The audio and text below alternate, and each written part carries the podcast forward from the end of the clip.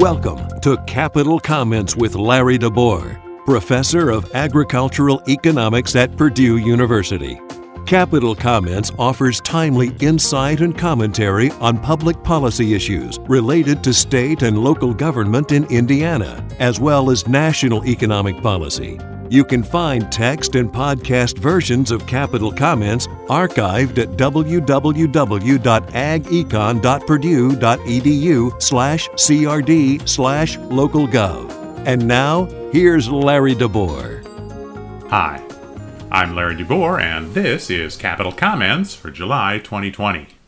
Our topic this month trouble for Indiana's state budget. We got trouble, my friends, and it isn't pool. The Indiana state budget closeout for fiscal 2020 was held in mid July, so we've got a good idea of how bad things are. Revenues fell 8% below forecast for the year, 23% from March through June. We used $850 million in balances to cover that shortfall, so our state savings account now has $1.4 billion, less than 10% of revenues. It hasn't been that low since 2011. Spending cuts created more than $800 million in reversions. Those are appropriations that are not spent. Reversions haven't been so high since 2011 either. Now that we know the numbers, we can take a look ahead. Let's do some supposing about what could happen during this fiscal year 2021 and during the next biennium. Start by setting some boundaries for our supposing.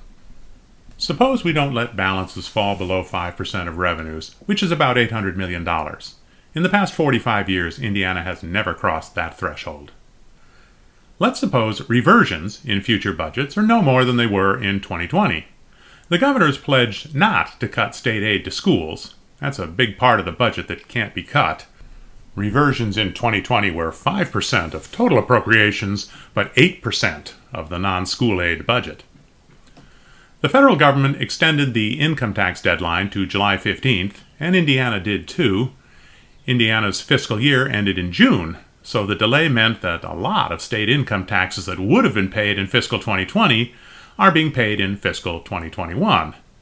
The state says that up to $828 million has been delayed. Keep a good thought. Let's suppose we recover the full $828 million in delayed income tax payments. So, with 5% balances, no rise in reversions, and full collection of delayed income taxes, what's the worst that can happen to revenues and still allow us to muddle through fiscal 2021? How far can revenues fall below the current 2021 forecast. I get 8.6%, which is an interesting number because it's also the percentage that the sales tax fell short of forecast during the recession months, March through June. Since the 2021 forecast predicted revenue growth, an 8.6% shortfall represents some recovery from these last four terrible months. The state will do a special revenue forecast in September, they'll announce the shortfall of the revised numbers below the previous forecast. If that shortfall is more than 8.6%, we may have trouble muddling through 2021. Next year, we'll pass a budget for a new biennium. Let's be optimistic about revenues. After the Great Recession, revenues grew 6.3% per year from 2010 to 2013.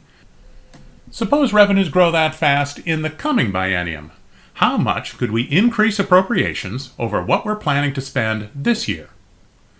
Unfortunately, the answer is not at all. We'd be climbing fast, but the hole is deep. Even at 6.3% growth, we wouldn't have enough revenue to cover current spending in 2022. Appropriations would have to be cut below this year's budget by about 3%. How about a hopeful suppose? During the Great Recession, the federal government sent Indiana $2.2 billion in revenue aid over three years, which helped a lot. Suppose we want to raise appropriations by 2% per year, with normal reversions of about $400 million and balances still held at 5%. How much federal aid would we need for the years 2021 through 2023? I get $2.6 billion. Pretty similar to last time, allowing for 10 plus years of budget growth. Once again, that would help a lot. Any scenario is iffy. Things could be worse. What if we don't collect the full $828 million in income taxes? What if revenues fall short by more than 8.6% this year or grow more slowly than 6.3% after that? But things could be better. Maybe the economy will recover faster. Maybe the U.S. Congress will be generous. We got trouble, and it rhymes with C, which stands for, well, you know, that disease. Indiana's state budget is going to be tight, maybe really tight. But perhaps Uncle Sam will march to our rescue. And that's Capital Comments for July 2020. I'm Larry DeBoer. You've been listening to Capital Comments.